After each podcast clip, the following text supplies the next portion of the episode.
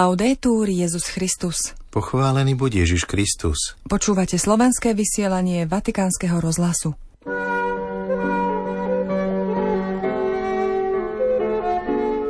Gender ideológia je najškarečším nebezpečenstvom, povedal pápež pri stretnutí s účastníkmi sympózia o antropológii povolaní muža a ženy.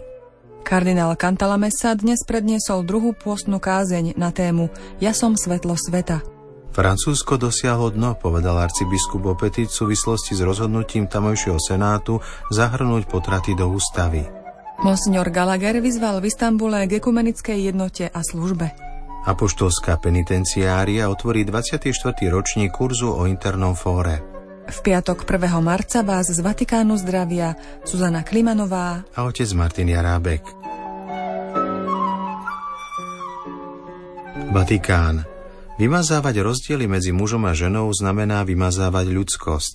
O tom hovoril dnes pápež František vo Vatikáne pri stretnutí s účastníkmi sympózia s názvom Muž-žena, obraz Boha pre antropológiu povolaní.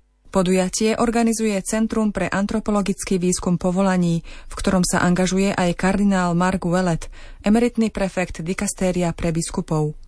Svetý otec je ešte nachladnutý a má slabý hlas, preto za neho príhovor prečítal jeho spolupracovník. Pápež František však na úvod pridal zo pár spontánnych myšlienok. Chcel by som zdôrazniť jednu vec. Je veľmi dôležité, aby došlo k tomuto stretnutiu, stretnutiu medzi mužmi a ženami.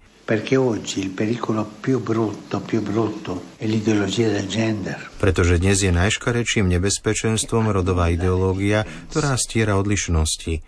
Požiadal som, aby sa robili štúdie o tejto nepeknej ideológii našej doby, ktorá máže odlišnosti a robí všetko rovnakým. Vymazávať rozdiel znamená vymazávať ľudskosť. Naopak, muž a žena stoja v plodnom napätí. Spomínam si, že som čítal román zo začiatku 20. storočia Pán sveta, ktorý napísal syn kenterburského arcibiskupa Robert Hugh Benson. Román hovorí o futurizme a je prorocký, pretože poukazuje na túto tendenciu zotrieť všetky rozdiely. Je zaujímavé si ho prečítať. Ak máte čas, urobte tak, pretože sú v ňom tieto problémy dneška. Ten človek bol prorok. Cieľom spomínaného sympózia je oceniť antropologickú dimenziu každého povolania. Potrebujeme znovu objaviť celú krásu každého povolania. Samotný človek je povolanie, pripomína v prečítanom príhovore pápeža dodáva.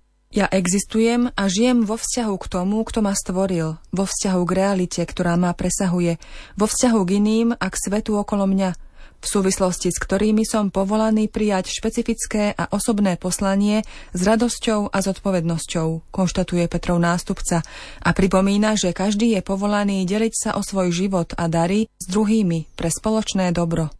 Pápež tiež poukazuje na skutočnosť, že v súčasnosti existuje riziko zúženia človeka iba na jeho materiálne potreby alebo na jeho základné požiadavky, ako by bol predmetom bez svedomia a vôle, ktorý je jednoducho ťahaný životom ako súčasť mechanickej mašinérie. Naopak, muž a žena sú stvorení Bohom a sú obrazom stvoriteľa, to znamená, že v sebe nesú túžbu po väčšnosti a šťastí, ktorú do ich srdc zasial sám Boh a ktorú sú povolaní realizovať prostredníctvom konkrétneho povolania. Preto v nás prebýva zdravé vnútorné napätie, ktoré nikdy nesmieme potlačiť, konštatuje pápež, pričom vysvetľuje. Sme povolaní k šťastiu, k plnosti života, k niečomu veľkému, k čomu nás Boh určil. Život každého z nás, nikoho nevinímajúc, nie je náhodou na ceste, to, že sme na svete, nie je len plodom náhody, ale sme súčasťou plánu lásky a sme pozvaní výjsť zo seba a uskutočniť ho pre seba i pre druhých. Každý z nás je povolaný ponúknuť vlastný príspevok k zlepšeniu sveta a formovaniu spoločnosti. Každý z nás, každý pokrstený, je jednou misiou pripomína pápež pri hovore. Ako ďalej zdôrazňuje vedcom, je dôležité, aby sa aj vďaka ich príspevku rozvíjala stále účinnejšia vzájomná výmena medzi rôznymi povolaniami, aby prispievali k plodeniu nádeje vo svete, nad ktorým sa vznáša ťažká skúsenosť smrti. Plodenie tejto nádeje, stavanie sa do služby Božieho kráľovstva pre budovanie otvoreného a bratského sveta je úlohou, ktorá je zverená každej žene a mužovi našej doby. Svetý otec napokon spontánne dodal. Duch Svetý od nás žiada jednu dôležitú vec – vernosť. Vernosť je však na ceste a vernosť nás často vedie k riskovaniu. Múzejná vernosť nie je vernosťou. Napredujte s odvahou rozlišovať a riskovať pri hľadaní Božej vôle. Prajem vám všetko dobré, majte odvahu a napredujte bez toho, aby ste stratili zmysel pre humor. Vatikán, Turecko – ako sme už informovali, monsignor Paul Richard Gallagher, sekretár Svetej stolice pre vzťahy so štátmi a medzinárodnými organizáciami, je od stredy v Turecku. Dnes i zajtra sa tam zúčastňuje na konferencii o medzinárodnej diplomácii s názvom Antalya Diplomacy Forum 2024. V stredu monsignor Gallagher slávil svetú omšu v katedrále Ducha Svetého v Istambule. V homílii vyzdvihol dôležitosť ekumenickej jednoty medzi kresťanmi v Turecku a vyzval ich k službe druhým v duchu Ježiša Krista. Monsignor Gallagher priniesol pozdravy a požehnanie od pápeža Františka a pripomenul 11. výročie jeho zvolenia na pápežský stolec – Zdôraznil, že pápež je pre katolíkov v Turecku zdrojom a základom jednoty viery a spoločenstva celej cirkvy.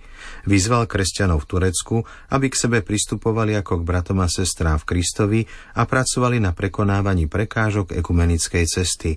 Pripomenul blížiace sa 1700. výročie prvého ekumenického koncilu ako príležitosť na posilnenie jednoty medzi kresťanmi. Monsignor Gallagher zdôraznil, že Ježiš Kristus neprišiel na svet, aby sa dal obsluhovať, ale aby slúžil a dal svoj život ako výkupné za mnohých. Vyzval kresťanov, aby nasledovali príklad Ježiša Krista a žili život v službe druhým. Zdôraznil, že cesta k svetosti vedie cez sebaobetovanie sa a lásku k blížnym. Vatikán. Od 4. do 8. marca sa bude konať kurz o internom fóre, ktorý organizuje každoročne Apoštolská penitenciária. Účasť je možná prezenčnou i dištančnou formou online. Formačný kurz zahrňa prednášky, na ktorých sa budú z multidisciplinárneho hľadiska preberať hlavné otázky súvisiace s interným fórom a vysluhovaním sviatosti zmierenia – Osobitne sa bude hovoriť o riešeniach aktuálnych citlivých situácií, ktoré sa dotýkajú služby Sviatosti pokánia a prioritne sa budú navrhovať riešenia konkrétnych a zložitých prípadov podrobených duchovnému rozlišovaniu a milosrdenstvu cirkvy. Prednášajúcimi z apoštolskej penitenciárie sú hlavný penitenciár kardiál Mauro Piačenca, regent monsignor Kšištof Nikiel, radca monsignor Giuseppe Tonello a kanonik monsignor Giacomo Incitti. Medzi formátormi na kurze bude aj duchovný otec Fabio Rossini, vedúci úradu pre pastoráciu povolaní rímskej diecézy, ktorý bude hovoriť o svojich skúsenostiach spovedníka, pričom vymedzí niektoré osobitné kategórie kajúcníkov. Exorcista, reholník Páter Francesco Bamonte sa bude zaoberať prípadmi posadnutosti a ponúkne spovedníkom návod, ako takým ľuďom pomôcť. Ďalší dvaja kňazi penitenciárie budú hovoriť aj o umelej inteligencii a výkone služby spovedníka – Napokon vystúpia dvaja biskupy z rímskej kúrie, sekretár dikasteria pre Boží kult a disciplínu sviatostí, monsignor Vittorio Francesco Viola, ktorý pripomenie zanedbávané usmernenia pre vyslovanie sviatosti a proprefekt dikasteria pre evangelizáciu, monsignor Rino Fisichella, ktorý pri príležitosti blížiaceho sa jubilejného roku 2025 priblíži význam a hodnotu odpustkov. Po každom stretnutí bude nasledovať diskusia. V záverečný deň v piatok 8. marca účastníkov kurzu príjme na audiencii pápež František. Formačný kurz bude ukončený kajúcou pobožnosťou, ktorej bude predsedať hlavný penitenciár kardinál Mauro Piačenca o 16.30 v kostole Santo Spirito in Sassia, ktorý sa nachádza nedaleko Vatikánu.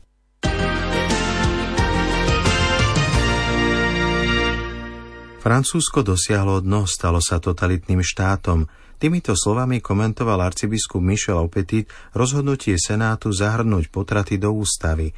Konkrétne poukázal na zamietnutie pozmeňujúcich návrhov, ktorí by zaručili slobodu svedomia zdravotníckých pracovníkov. Zákon má prednosť pred svedomím a núti ľudí spôsobovať smrť, dodal bývalý parížský arcibiskup, ktorý bol pred vstupom do seminára 12 rokov lekárom. Zahrnutie interrupcií do ústavy je požiadavkou prezidenta Macrona. Príslušný zákon už koncom januára prijalo Národné zhromaždenie a podporili ho aj senátori. Na zmenu ústavy je potrebná podpora troch petín oboch komôr parlamentu. Ich spoločné zhromaždenie bolo zvolané do Versailles na 4. marca.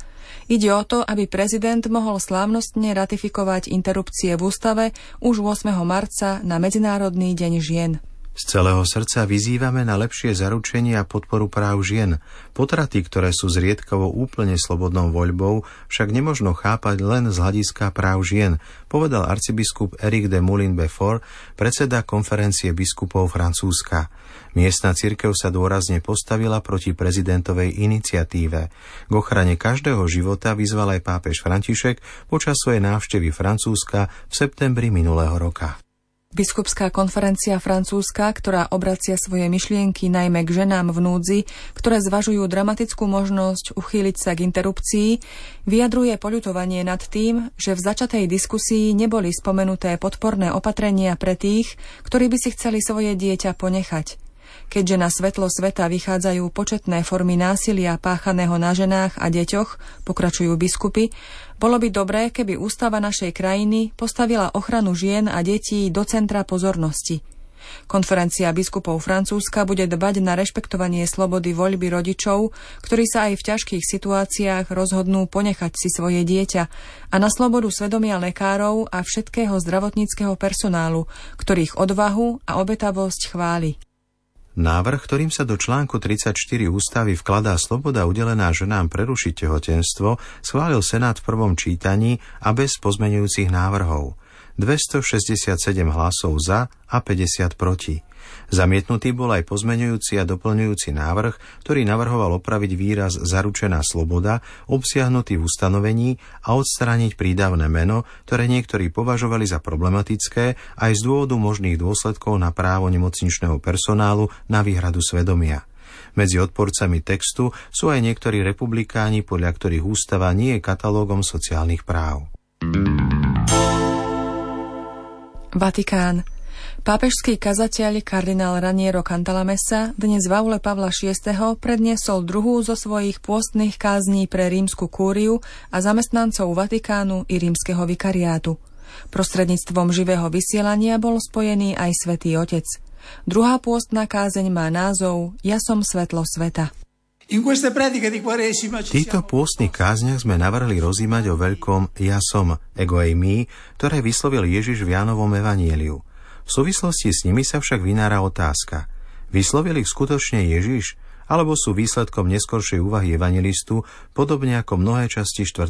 evanielia? Odpoveď, ktorú by dnes na túto otázku dali prakticky všetci exegeti, je druhá možnosť. Ja som však presvedčený, že tieto výroky sú Ježišové a pokúsim sa vysvetliť prečo.